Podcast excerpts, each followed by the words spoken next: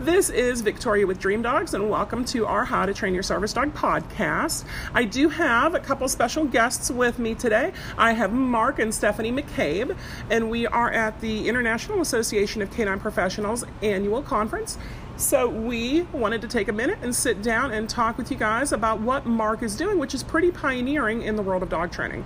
So, hi, Mark. Hi, Hey there. Stephanie. Hi. How are you? Doing good. Good. We just saw Bart Bellon walk by. For those who know who he is, Nice. having breakfast down in the uh, Bahamas restaurant. Nice. Yeah, you know you're in a good place when part of his name Bahamas and you know all that. Bermuda. So, Bermuda. Yeah. whatever. Is that what it was? Was it Bermuda? Bermuda, Berm- Well, yeah. whatever. Bermuda, Bahamas, whatever. It's all the same. Such fun.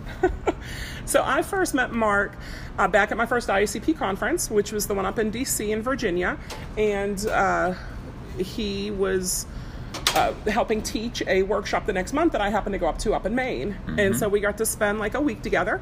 And then Stephanie, I met. I think it was last conference, but we had met online before then. So it's it's a nice small world when it comes to dog training, and uh, Mark actually got to present this year at conference. Yep. So it was really interesting hearing about what he's doing and getting to participate because anything I can get up and move around during a workshop is the best. That's always nice. Yeah. So, yeah, well, it was fun. Well, so that was really fun actually meeting you. Um, well, I met you in D.C., but then really spending time up in Maine. Uh, so that was for one of Casey Cova's certification camps, and that was the beginning of me spending about two years, basically running the training for her certification camps, um, and in her SATS training. And those were really focused on what we call perception modification. And her um, well her current view on perception modification is a bit different than mine. Um, what she teaches in perception modification camps these days is what we call perception modification 2.0 in TBT so our training we call training between the ears or TBT and um, What's interesting is, well, first of all, perception modification itself is pretty fascinating. And it's really the idea of changing how people or animals feel about things. And our talk that we did here at the conference was a subset of that that we call naming body parts. So, literally teaching animals the name of their body parts and teaching them awareness of it. And there's some steps that we take that through um, that will prepare the dog for really anything in life vet visits, crazy kids, you know, whatever it might be. But teaching the dogs the names of their body parts, telling them what body parts we're going to touch, using what we call an intermediate and terminal bridge uh, to facilitate that so they know what we're going to do, they know it's going to lead to a reward before it's finished, not just that they get rewarded when it's done. Um, and then we step into teaching them to touch objects by name so that then we could tell them that we would use an object of a particular name to touch a particular body part. Like, we're going to take this scope and we're going to put it in your ear. And the dog knows what it is that's going to happen, so he's not surprised. He knows from the very beginning that it's going to lead to a reward. It's not just a question of he has to hope it will and get there. If the dog interferes with the behavior along the way, the intermediate bridge allows us to mark for him that it's okay that he made a different choice, but that's going to get him off track from getting to the reward. So, anyway, that's what we were doing with all that, and, and we do what we call remote handling, where I would tell the dog what you're going to do with him opposed to what I'm going to do with them, which is really kind of neat. So, but anyway, that's all based on perception modification, which was uh, an idea that Casey Cover had. And she now teaches perception modification all based on what we call conditioned relaxation. So, a way of inducing relaxation and then exposing the dog to whatever the, the challenge stimulus is, helping it be calm through it to realize, oh, I used to be something I was afraid of. Now I don't need to be afraid of it.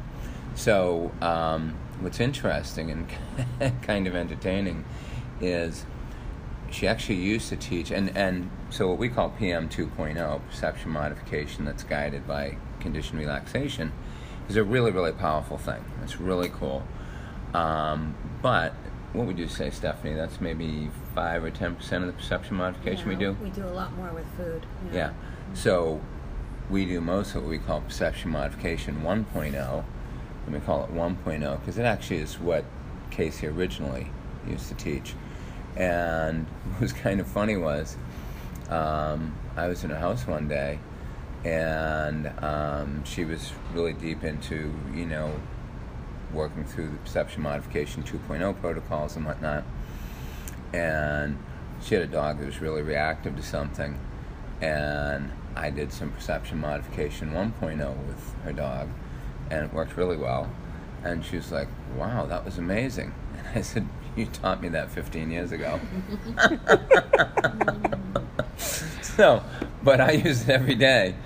and uh, it was just funny because, you know, she's a bit more like like a theoretical physicist, and I'm somebody who's out, you know, using that stuff every day. And so, because she has really been focused on teaching this, you know, relatively new curriculum, she's kind of separated from that past thing. Whereas, like, I use it every day. So, to me, it was like the most obvious thing on earth. And actually, this would be an interesting uh, story for uh, people who are working with service dogs and whatnot. And this is actually why we get a lot of people with service dogs come to TBT events. Um, what happened was this dog was very reactive to a harmonica. She had this humongous harmonica sitting on the windowsill. And I don't know much about instruments, but I know that the size of a harmonica makes a different sound, you know, depending on how big it is. He can't help himself. He has to touch interesting things. so anyway, so I I saw it and I'm like, wow, look at that. And I reached out for it, you know, of course, intending to grab it and blow it and see what that sounds like because it's like two or three times the size of any harmonica I've seen. And Casey goes, no, no, no, don't touch. And I was like, oh, is it like a really valuable antique or something? And she says, no. And she points at her dog and she goes, he'll go freaking crazy. And I said, really? Guess what we're doing? so, how long did it take to get to where I could play it in front of him? less than five minutes. Yeah. Very cool. Um, so we did the you know the perception modification 1.0 with it, and um, yeah, within minutes he's like looking at me while I'm honking on the thing, going like, "Okay, you're gonna get to the yes and the food?"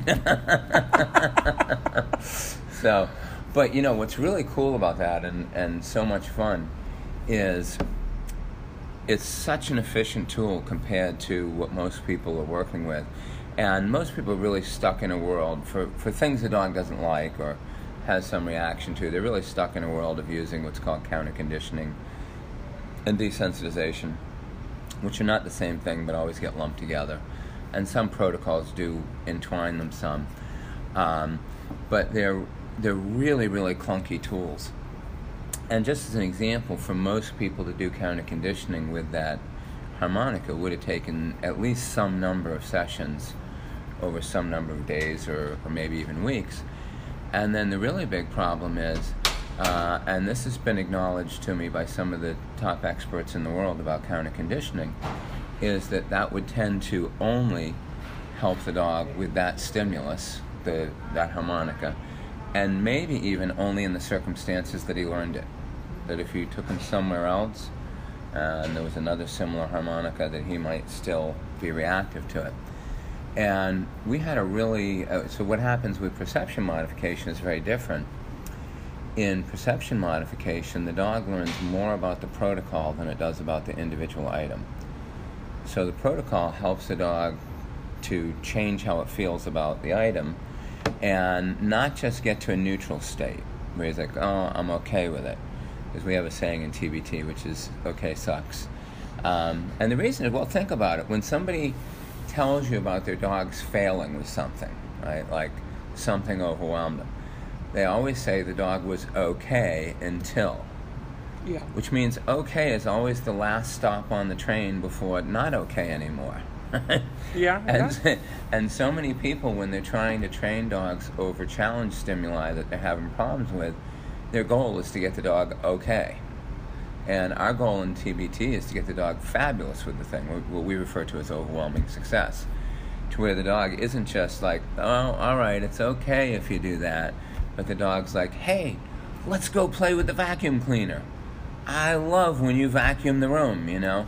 Um, and that's such a different state of mind than like, okay, I can be on my bed over here and I can be quiet while you do that. But I still prefer you don't do that. Yes, yes. And go ahead. Well, I was just going to say the, the other thing is, I mean, we go to a lot of uh, talks, uh, largely in the you know the purely positive community, um, and and we've seen you know vet behaviorists and stuff, and they always put a limit to how much or how many problems um, desensitization and counter conditioning can actually solve. Whereas with perception modification, it's really limitless, you know, and actually, you don't even have to go and try to solve, you know, supposing you have nine issues. Sometimes, if you just solve three of them, all the others get resolved on their own. So, it's not like you have to address one after Right. another after another until you get through all nine. And that's what's so powerful about perception. Well, and this is this is what came up in the Ian Dunbar story. So one day uh, I was going in to work with a client, and just as I was going in, um, one of my favorite shows, not on anymore, but the Diane Rehm show on National Public Radio was coming on, and she had Ian Dunbar no, on. she had Nick no, Dodman. Nick Dodman. I'm sorry, it was not. How did I get on Ian Dunbar? I don't know. It was Nick Dodman. Th- thank God you're here. This story would make no sense whatsoever that way. Because Ian was definitely not retiring from Tufts No, Veterinary no, School. no, Nick was.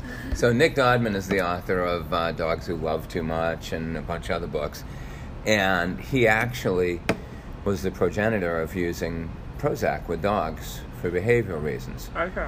and he's used all kinds of psychotropic medicines on on dogs um, and says that he has identified Tourette syndrome in dogs and proven that by treating it with whatever the hell they treat Tourette's with in humans and it resolved the behavior. I have no idea what Tourette's looks like in dogs, but it creates some funny images.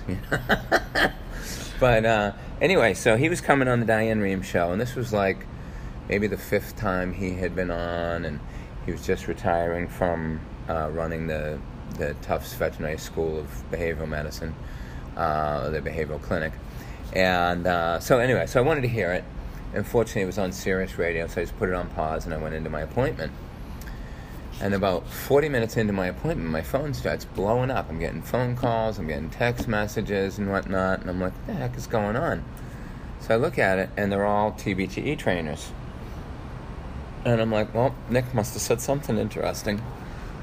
So, of course, I'm done with the appointment. I'm dying to hear what's going on. So I listen to the thing, and this woman calls in, and she's got a dog that is reactive to like everything in her kitchen.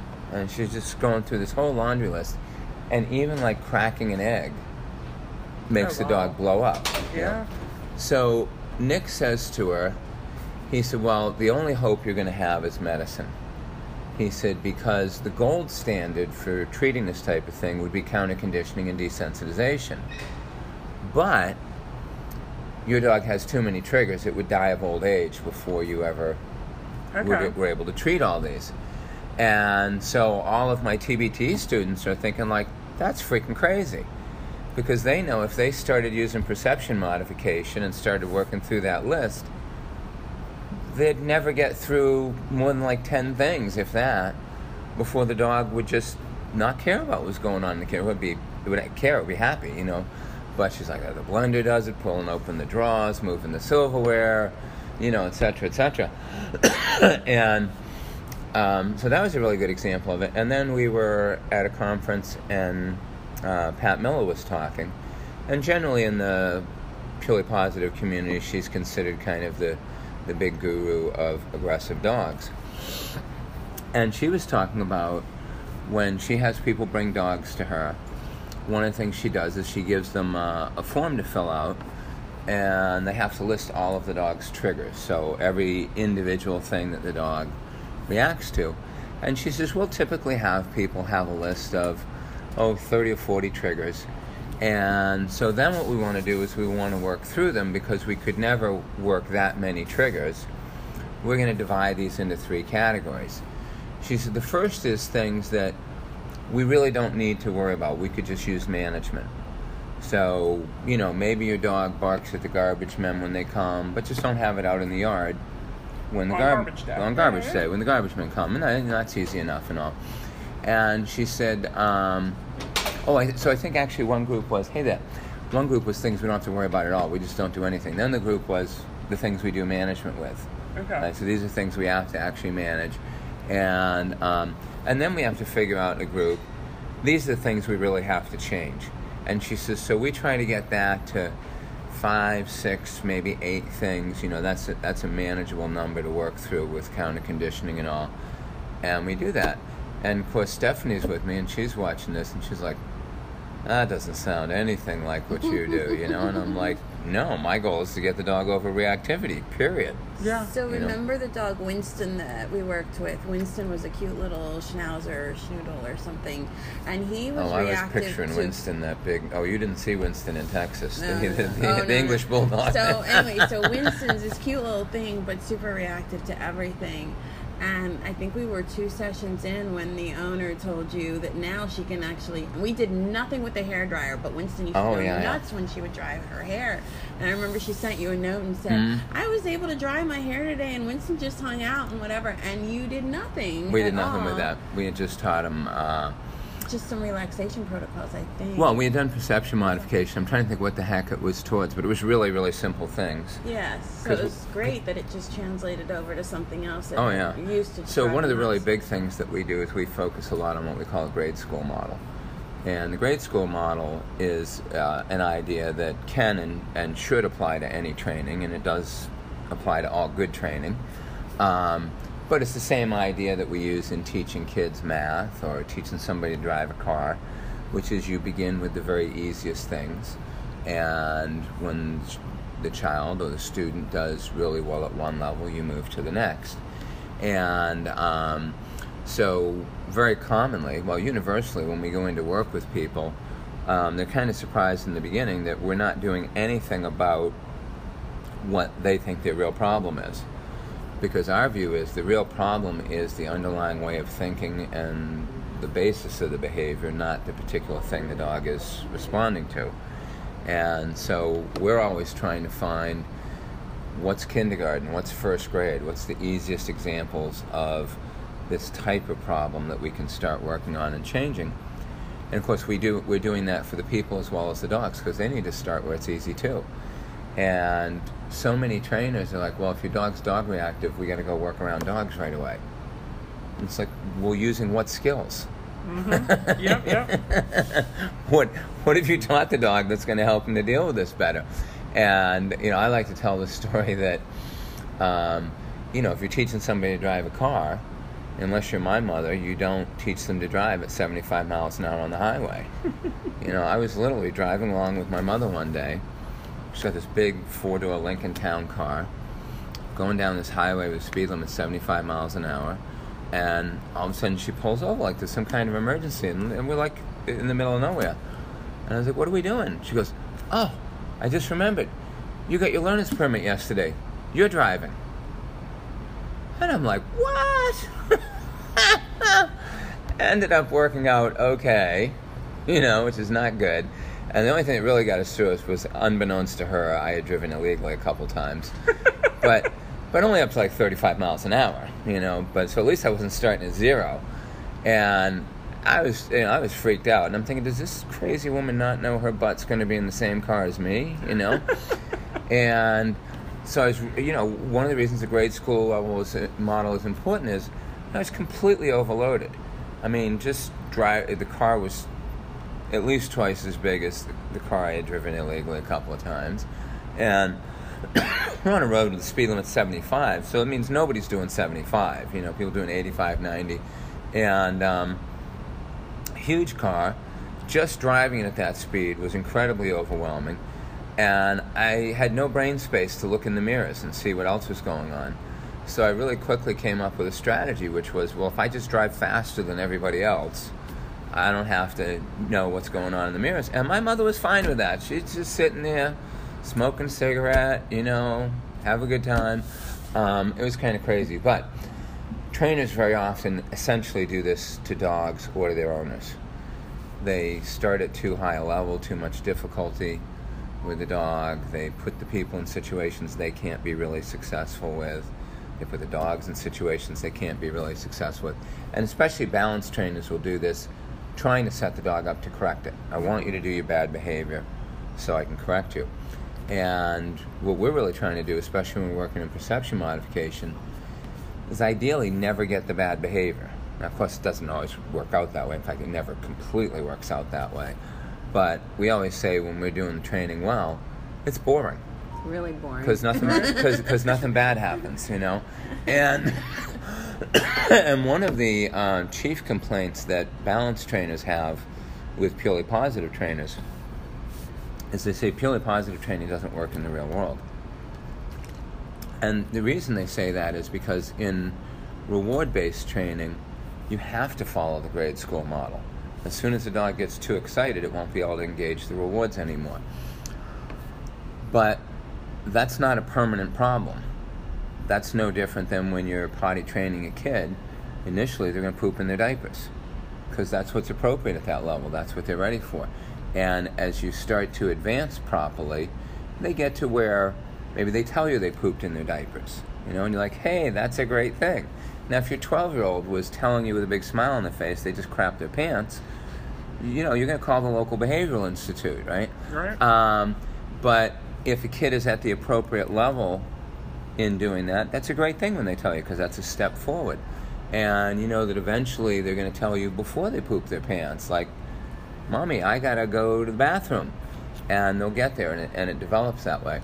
So, in most reward based training, the training gets kind of blown up and ruined when the level gets too difficult, when they're not ready for it. And that happens in real life. You, you know, you, you can be doing the most laboratory like work you want, and then you go out in the world and stuff happens. so we have a, a way of teaching people how to deal with that where that doesn't become so unproductive to the training. But um, the idea that you're going to take the dog out and set it up to misbehave so that you can punish it to tell it not to do that anymore is not really confidence building for a lot of dogs. Correct. You know, Yeah. it's like, oh, goody, we're going to go out and look at the ice cream truck so you can whack me in the head get me to stop doing it. And I'm not at all anti punishment. I think the idea of being purely anti punishment is absurd. but I think that setting yourselves up to punish the dog as a routine way of training is not a very good way of training. And particularly because we're always looking at the emotional state of the dog. And if you think about a service dog, the most important thing in the universe for that dog, from my perspective, is that the dog can be comfortable and feel secure with everything. Yes. Because they're going to experience everything. Yes. I mean, there's, there's no, you're not going to go, oh, well, I'm not going to take the, my service dog to the football game today because that might be a bit much. If you need the dog, you need the dog. And, and you know, and you take dogs on airplanes and stuff. And you can't So- prep for the airplanes ahead of time, usually. Well, so this is yeah, yeah. So th- so this is one of the really neat things is, so we use a process we call melting a mountain, which is the idea if you picture like a you know a mountain, and the top of that mountain is whatever the dog's biggest challenges are, and this could be challenges for a dog who's reactive or something, or it could be just we've chosen a really good candidate as a service dog. He's a really great dog, but these are some of the difficulties the dog's going to have to deal with, and these are the biggest things. And of course, you know, being on a plane is a big one. How do you replicate that in your house? You can do some things spatially to teach the dog to get comfortable in the spaces and all, Yep. but you know, most of us don't have access to an airplane, um, especially with the motors running and Right? And take off. and everything Yeah. else. So, what we do in the idea of melting the mountain is that we look at that on a scale from 1 to 10, with the most difficult things being a 10. And what we want to start with is things that are a 1. And what we try to look for in doing that work is what is the lowest intensity example of something that presents a similar challenge as whatever a 10 might be for the dog. And so, what's interesting with that is that, first of all, it's challenging as a trainer to figure out the connections between those things. So, one example that comes up fairly often is when we're working with dogs with separation anxiety. Um, you know, a lot of times you're sitting there in the living room talking to the person, and the dog is trying to, you know, crawl into their kidney Um, you know, it's it's on top of them, it's getting as close as it can, and and whatnot, and every moment nudging the owner for attention and whatnot. And a lot of trainers will look at that and correctly see that that is related to the separation anxiety problem. But then their diagnosis is, is that they have to do a dogectomy. You know, we have to cut the dog off from you, you have to stop loving the dog, you have to stop doing this. And our perspective would be let's play a game where we could teach the owner to get the dog to want to be sitting 12 inches away from them. And that would be like a level one thing for the dog relative to a separation anxiety. And it would be a level one uh, exercise for the owner. It's super easy to do. We do that through free shaping. Excuse me. and what'll happen is we can instead of saying to the person, you know, we're going to do this dogectomy and you're going to have to stop loving your dog. Hey, let's just take 10 minutes once or twice a day and play this game and teach the dog that, you know, it would rather be here than here, not because it's getting punished, but that's where the rewards are happening. And what's interesting is is the person gets changed by it too, because all of a sudden like, well, that's really cool. Muffy can sit there and be happy. Yes. Right? Not be stressed, not be like. So it's not a deprivation thing for either of them. It's saying, hey, we both could be a little bit apart from each other. And then we might say, well, let's see if she could do that on the floor, or let's see if she could do it on the other chair, or whatever. Well, let's see if she could remain calm there as you get up and leave the room. And we use tools like the intermediate bridge to help the dog be calm, let it know, hey, we're getting up, but us getting up is part of the process of you getting the reward.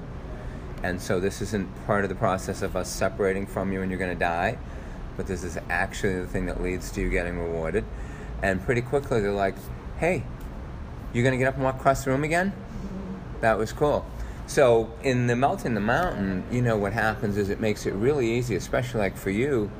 Um, you know, when you're training service dogs, you're working with people over a long arc of time, and you're trying to organize a global plan. You know, how are we going to work through this? Um, it really allows you to structure every level of training in a way that both the owner and the dog feel really, really good about it. And that's not to say that there's never any rough spots or anything else. I mean, it's the real world. Of course, there are.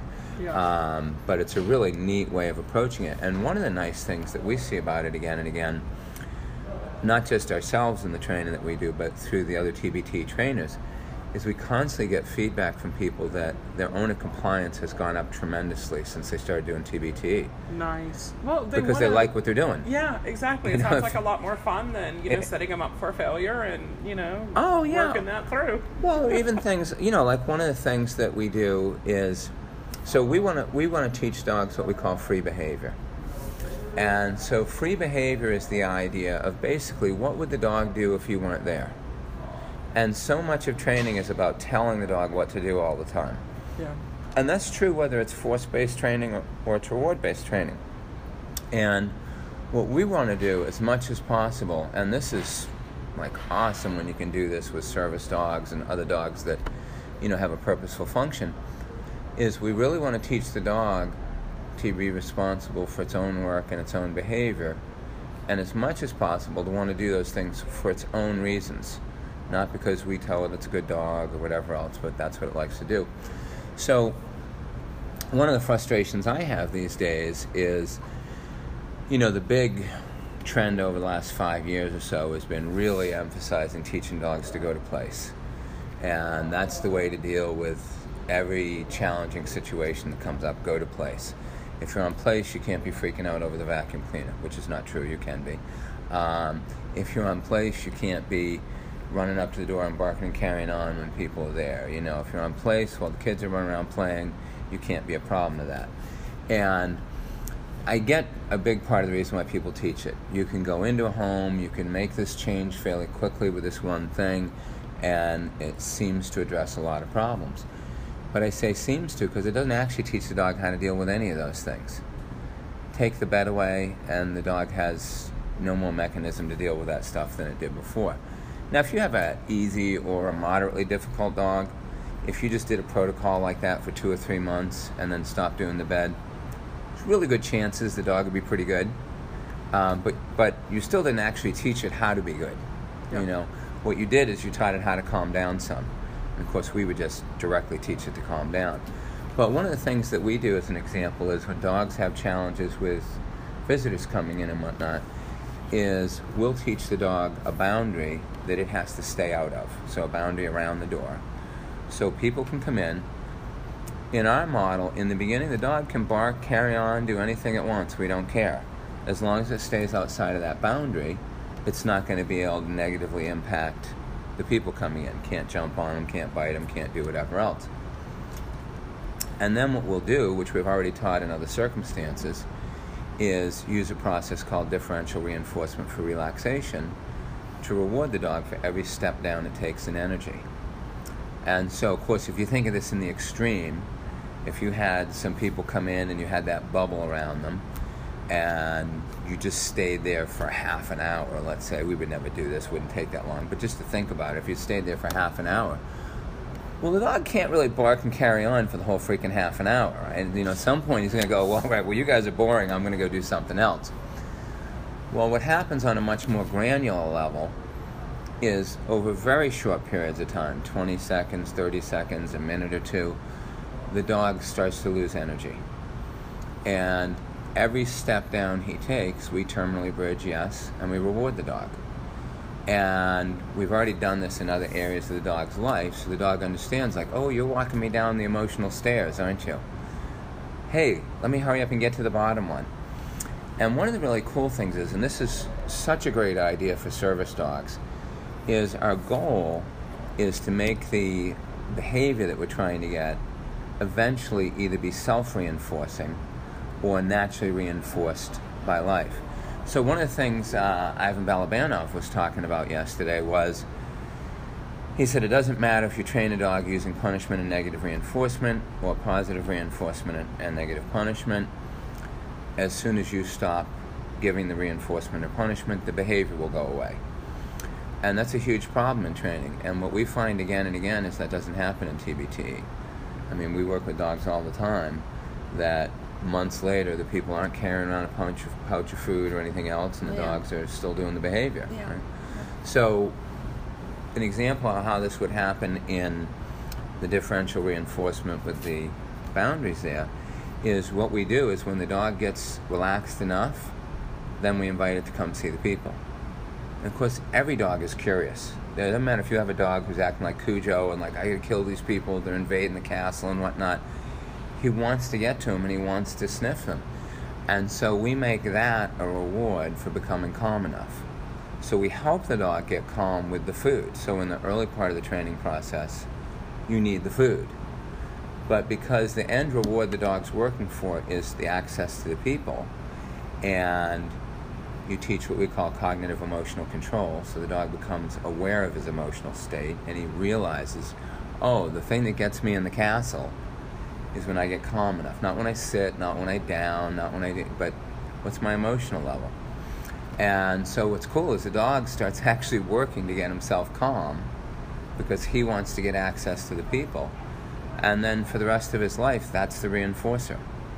And what happens relatively quickly, depends how difficult the dog is, is that the dog just learns to zoom to calmness and do that so he can greet the people. Pretty soon, he's not zooming to get to calmness. That's just his way of being. He just is. And to me, I think this is particularly important when we're working with service dogs because one of the things that I see as a big challenge is you have somebody that has some kind of physical or emotional need that they need help for. And the dog is there to help them.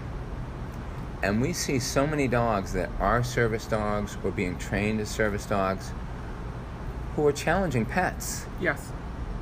And it's like the last thing somebody who needs this dog as an adjunct for needs is a challenging pet that they're taking out in public. Yes, yes. well, do you know how many get washed out? And so sometimes it's easy things that if they would work with a professional trainer, we could Yes. take care of. I mean, sometimes the dog's just not gonna make it as a service dog, but so many of them. And then like these people have put in all this time of training. Yeah. And I'm like, if you would just reach out and work with somebody, Yeah. it doesn't have to be me. Yeah. It could be you. Yeah, Right? somebody, yeah, somebody, yeah. But but you know somebody who knows what they're doing, or they work with mm-hmm. trainers who don't know. Yeah. And so they they're the trainers who you know set the dogs up for failure, who are like, I don't know what to do, you know, you, you can never do that. You must manage it the whole rest of the dog's life. And Yes, it's like, yeah. mm, that's not often that that happens. Well, and you know, a big difference in our approach versus most things is one of the things we see here, it's kind of neat at the ICP, is a lot of people bring their dogs.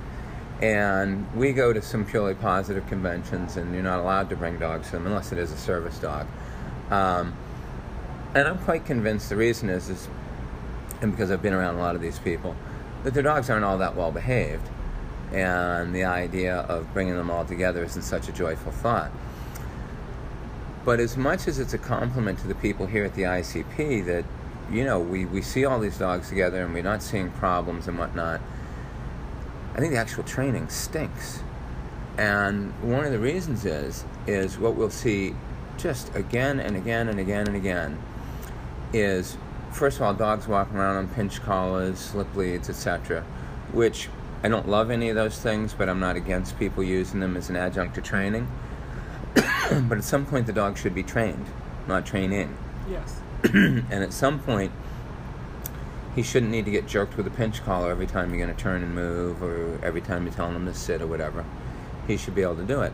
And of course, my background and the way I got started in sports was competitive training and what we called then Schutzhund, or now I uh, um, IPO.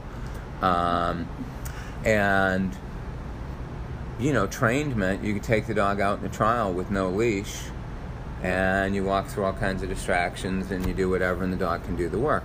Now, a lot of those dogs, especially when I was starting early on, got endless punishment and negative reinforcement, and you would just take a break from it for a day for the trial, you know, to see if the dog could make it through for a day. but you know what my training evolved to was uh, a perspective where my dog's ready to trial when I could take him out every day of the week, and I could do the work with no correction. Okay. This dog knows how to do it. Yeah. right? Um, and it doesn't mean I'm going to get a perfect score, but it means my dog knows how to do this, can do it very, very well, and it wants to do this work. It's not like, oh my gosh, how can I escape getting corrected?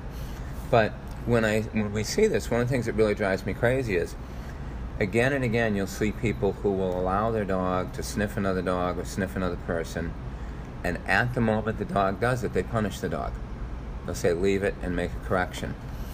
And what we would do is we would terminally bridge the dog when it did that. And we'd say yes. It's a good normal social behavior. Yes. You're in a crowd of people. People are going to be within inches of your dog. Do you really expect it to not sniff them, to not check them out at all? And if you really do, correct them as they go to do it, not after they've done it. Mm-hmm. You know? Well, and, and you do very much the same thing with, you know, food on coffee tables and stuff like that. A dog can just reach over and sniff.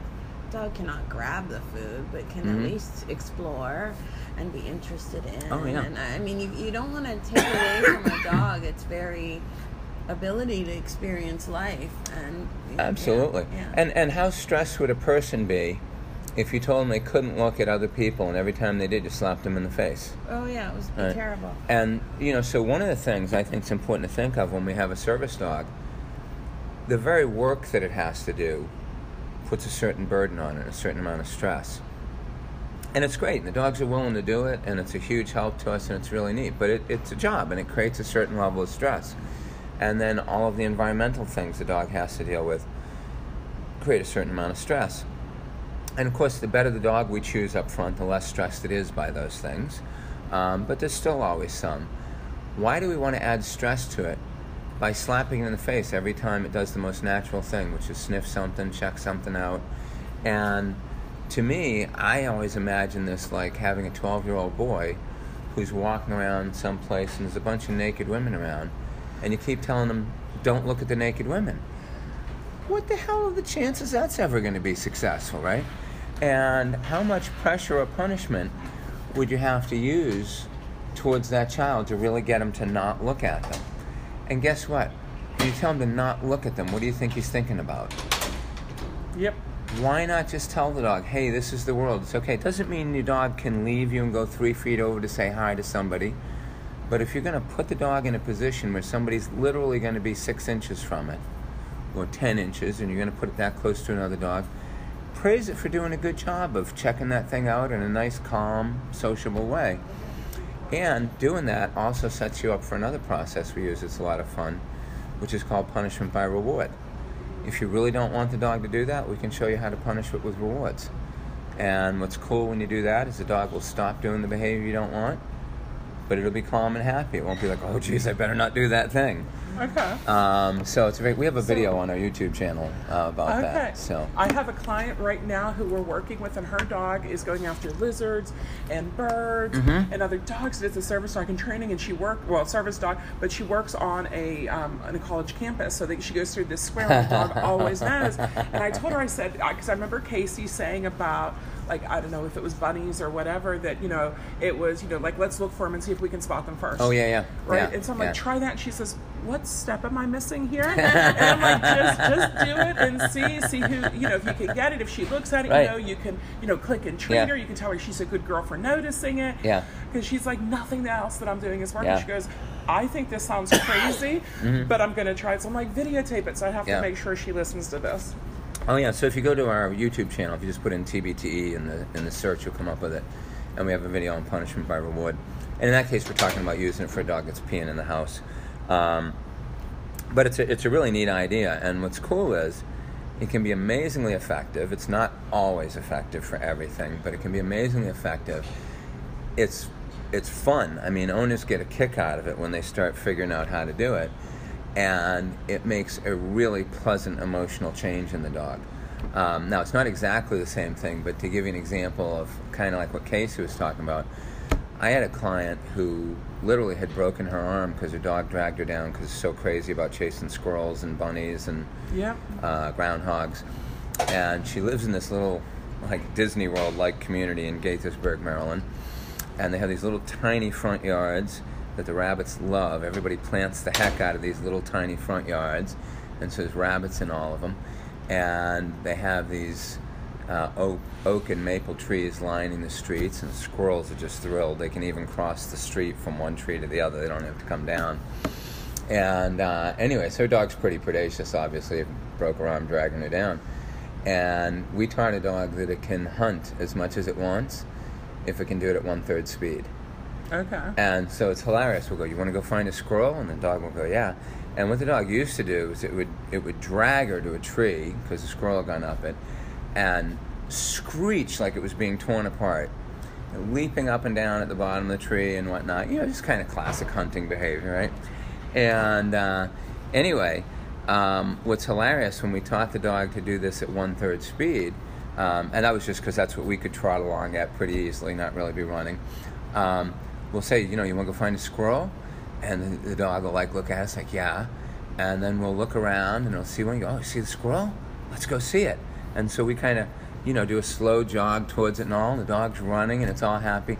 What's funny is when it gets to the tree, it will check and look at it and go, yep, that's the squirrel. And on its own, it turns away from the tree, where it used to just freak the hell out. Now it wants to go find another squirrel. Mm-hmm. Right? But um, it's like it still enjoys the thing, but it's not this freak out panic attack and whatnot. And to me, this is a really important thing. The more a dog is going to be in the world, the more the dog should feel comfortable and natural with it. Not just telling it, no, don't do that, no, don't do that, no, don't do that. And, you know, think about it. If you and Richard are walking through the airport and somebody walks by in some crazy getup, you don't slap Richard for working at looking at it. You go, did you see the person in that outfit?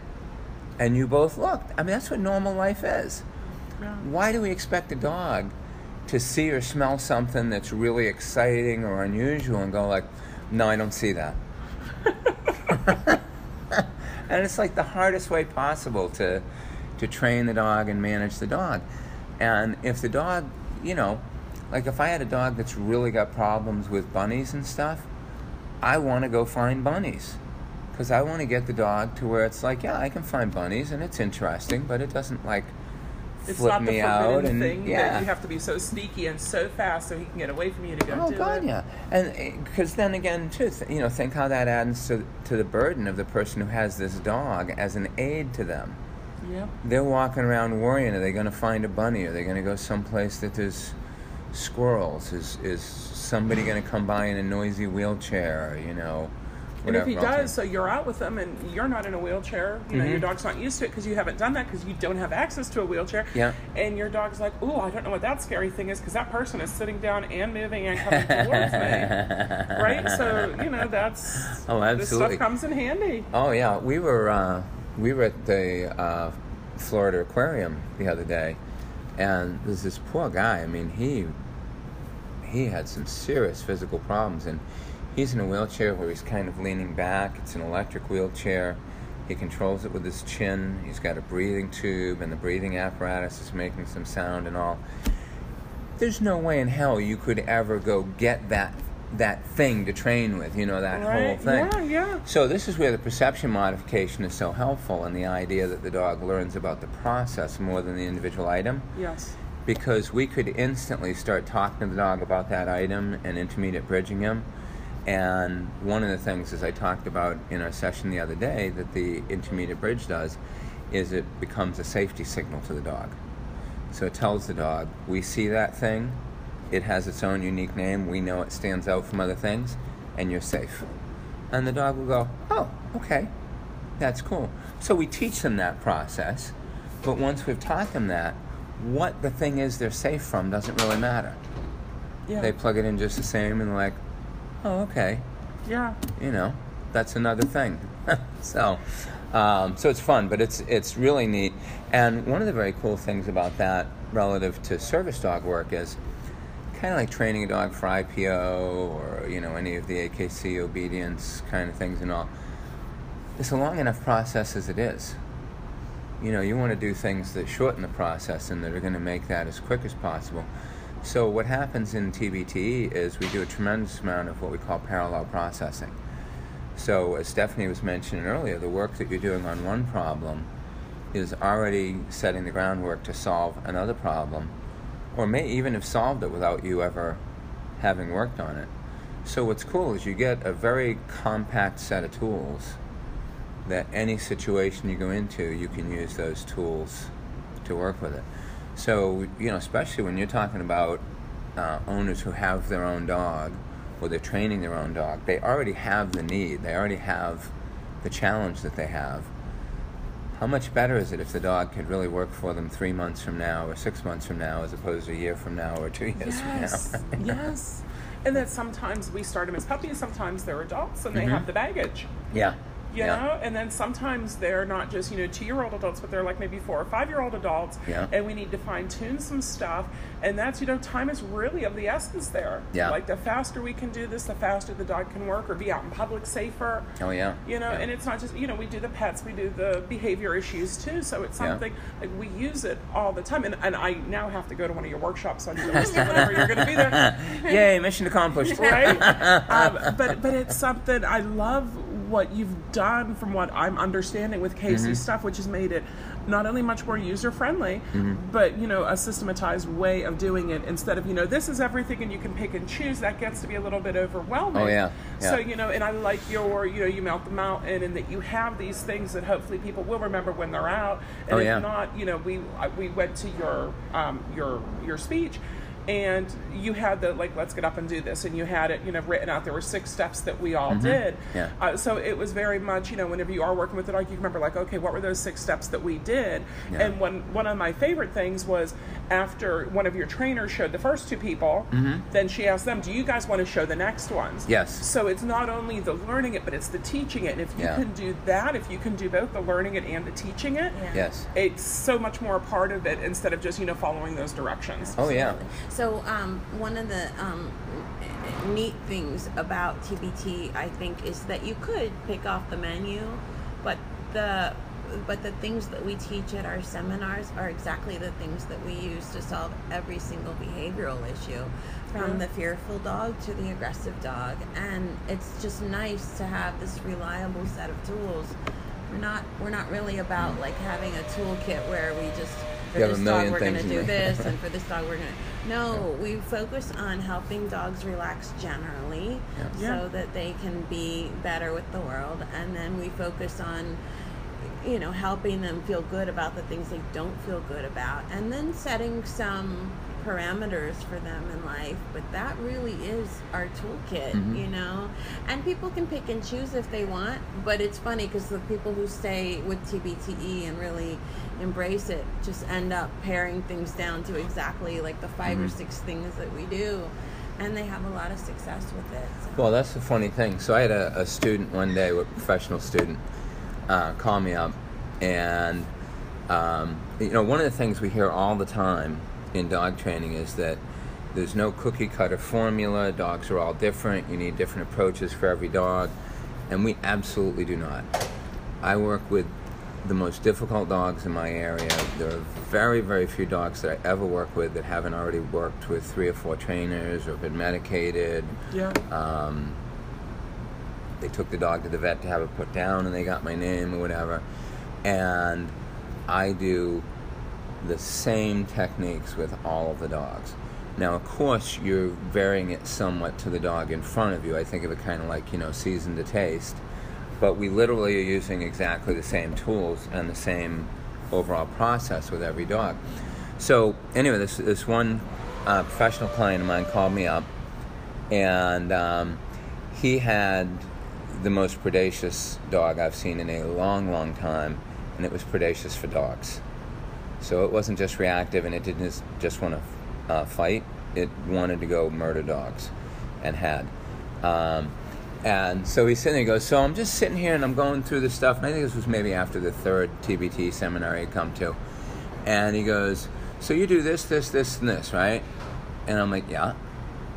And he goes, "And you do that with every dog?" I'm like, "Yeah." He goes, "So you do that with really aggressive dogs, right? Like mine?" I'm like, "Yeah." And you, you do those same things with really, really nervous, scared dogs and all. Like, yeah. And he goes, and that's all you do? And I'm like, pretty much. We plug that into the grade school model and we do it in first grade and second grade and third grade. And he's like, okay, I gotta think about this for a while, bye. and it's funny because uh, next to, to Stephanie and myself, he's been to more TBT events than anyone. I think he's up to like 17. Yeah. Um, and if he's listening, hi Bob. He just moved to Thailand actually. Nice. So he's going to be introducing TBT to Thailand. Yeah, Um, but uh, um, it was really funny to see as, as he got more involved in the system that now he would be telling other people, no, this is all you do. You don't need to do other things. You just do these things, you know. And one of the things that we really like about that in the beginning, when somebody comes to their first TBT workshop, well, a lot of people will say like my brain was bleeding or you know my head hurt, you know, whatever, because all these new ideas being thrown at them. But what they realize is they come to subsequent seminars and it doesn't all sound so strange anymore, and the words aren't you know word salad to them and everything. Is how incredibly simple it is, Yeah. and that the same answers keep coming up again and again, you know, to the same things. Well, and we, we chuckle all the time because someone will say, Well, what do I do if it's a cat? Well, what do I do if it's a big dog? Well, what do I do if it's a little dog? What if it's a chainsaw? Or what if it's a cow? and we're like, Yeah, it's all the same. Yeah. It's just, and, and, and we always chuckle because I always say, Yeah, we're just not that creative. It's Yeah. the same thing. yeah. Well, you know, it was funny because this was actually a principle that I learned in my competitive training. And I was at a, a national event one time, and uh, so it's kind of fun because you get to hang out and talk with all the other people who are competing at that level and stuff. And there was this guy who had recently gone to an international championship and had a dog that was a fabulous tracking dog. Had scores of 98, 99, 100, you know, and whatnot, um, and very consistent. And the dog failed tracking. And so he's telling the story about um, how it failed the tracking. And uh, he says, um, Hello. He said, um, Well, what happened was where they laid the track, the track went straight towards a fence of a pasture. And um, then it took a right turn. And he said, when we actually went to do the track, he said there was about 40 or 50 cows on the other side of the fence. And what happened was, you know, my dog goes down and he got to the corner and he looks up and he sees the cows and he says, no, I've never tracked around cows before. And uh, he says uh, the dog looks at him. And he's you know just a little curious or whatever, no big deal. But you lose a point or two for that because the dog's broken the track. So then the dog takes the right and he starts going down the track, and apparently all 40 or 50 cows decide they're going to take a walk with him. Yeah. So they're like 40, 50 feet away, you know, because they have to be, uh, the track has to be far enough from the fence. But so now he's got his owner tracking with him, a judge, a steward, and 40 or 50 cows. and the dog's like walking along tracking, and he looks up, and he's like, "What are they doing?" You know, and he tracks a little more, and he's he, one of he gets so distracted he ends up losing the track, and he fails. So the guy says, "But what are you going to do? You know, you can't prepare for that." And in my inimitable, supportive way, without thinking, I immediately said, "Well, of course you can." And he looks at me, and goes, "What are you go out and get a whole bunch of cows to track around?" And I said, "No." I said, "Do you have roads where you live?" And he's like, Yeah. Why? I said, Do you ever track your dog down the middle of the highway? And he looks at me like that was the stupidest freaking idea he ever heard in his life. And he goes, No, why would I do that? I said, Well, I'm pretty sure if your dog can track with 18 wheelers driving by and stuff, that, you know, a couple cows aren't going to bother it that much. so, this is really an idea that we use a lot, but he was like, Well, if my dog's going to get distracted by the cows, it's going to get distracted by the trucks. And I said, Yeah. So, how long have you been tracking your dog? He said, Five years. I said, Do you use a lot of food on your tracks when you track your dog anymore? He says, No, just did articles, you know, so when the dog gets them. I said, Okay, did you use a lot of food when you were first training your dog to track? He says, Oh, yeah, I was taking every footstep. I said, Good. Do a track somewhere near a highway that's not terribly close to it and track your dog like you did when he was a puppy. Put food in every footstep. You think he could do that? And he's like, Well, yeah, of course he could do that. I said, Good. Then you move it closer to the highway. And once he has no problem tracking for a boatload of food near the highway, you do the exact same process you did out in your pristine tracking area. You start putting less and less food down. I said, so I said, you're kind of like Dorothy. You know, you have the way home all along. Right? Just don't know it. Take exactly the same process you did before, but now you're going to repeat it. You're going to go back to your early grade school level, which is kindergarten to first grade, as you raise the level of difficulty. When that's not difficult to the dog anymore, you don't give it as much help. You let it do that same thing with less help. It succeeds, gets rewarded, you move on. So it's a fun process, and it's really easy to do. Um, but what's neat about that is, is when you teach these principles, and what we're really seeing a lot in our TBT trainers, and Sonia here is one of them. Hi, Sonia. Um, she's from uh, Toronto, Canada area. Um, what's really neat is that you teach these people these skills and this way of thinking, and they really quickly become independent with them. It's like they now know how to solve problems for themselves. Because usually, as dog trainers, we're acting like there's a different answer to every freaking problem and everything Yeah. on the planet, right? And what happens really quickly is the people can solve problems on their own. And that's what Stephanie was talking about earlier with the woman with the hair dryer. Yeah. Because she was telling me in our first session, you know, I'm like, oh, so what kind of things really bother the dog and all? And she's like, oh, the hair dryer is like the worst. The hair dryer or the people mowing outside.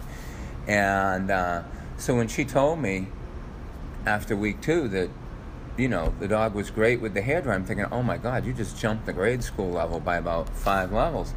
But I asked her what she actually did, and she's like, oh yeah, I named it, I intermediate bridged, I turned it on, I terminally bridged it on. I'm like, okay, we're not going to need a whole lot of sessions, are we? Right? So, you know Arrow, my Malinois. So I didn't bring him this year Mm-hmm. I because do brought- indeed. I've had so much fun with him in You the did. past. Yeah. yep, yep. Uh, we, we didn't bring um, him this year. We brought Roman and Gypsy because they needed the training and he didn't. Sure. But he had an issue the first year that we had him with getting his nails trimmed, which is a huge one for so many dog owners. Mm-hmm. Oh, yeah. The dog hated to have his nails done, so Rich knew all these ninja holds, so I can get in there quickly and do it. Yeah. And we were, you know, asking everybody's advice that we could. We're like, you know, we need help with this. And people, you know, well, you get the, the sandpaper and you teach him. And I'm like, ah, that's not going to happen. Well, you teach him to give you his paw. Okay, Yeah, yep, yeah. he was good with that, but you bring the clippers Until. out. yeah, yeah, he was okay with that until, Until, right. And uh, and it was just nuts. I remember we were actually at a workshop. We had a trainer friend, you know, there teaching. We had a groomer there, and so you know she was giving us tips on you know which clippers to get, which you know that, that's going to cut it easier. Mm-hmm. And I said to the the trainer that we had at the workshop, I'm like, Can, you want to give us a hand with this? Yeah. And he says, No, I'm not going near that dog. Thanks, but no. Right? I'm like, gee, thanks. So that was over the weekend, and we were just, this was years ago, right? So we were just introduced to KC stuff. Mm-hmm. Now, if you don't know what a Malinois is, for, for if you're listening here, It's a set you- of teeth attached to a brown dog. That's Right? very It- hyperactive. It's whenever yeah. alligators and kangaroos have babies together. and, and, and he was, you know, he, he likes to bite um, for fun. Yeah. But he was. What purpose? Right? And, Yeah. and he's a very, he's a strong dog. He's only like 65 pounds, but he is Oh, 65 yeah. pounds of pure muscle. So I'm like, you know, we're going to try this. So Monday morning,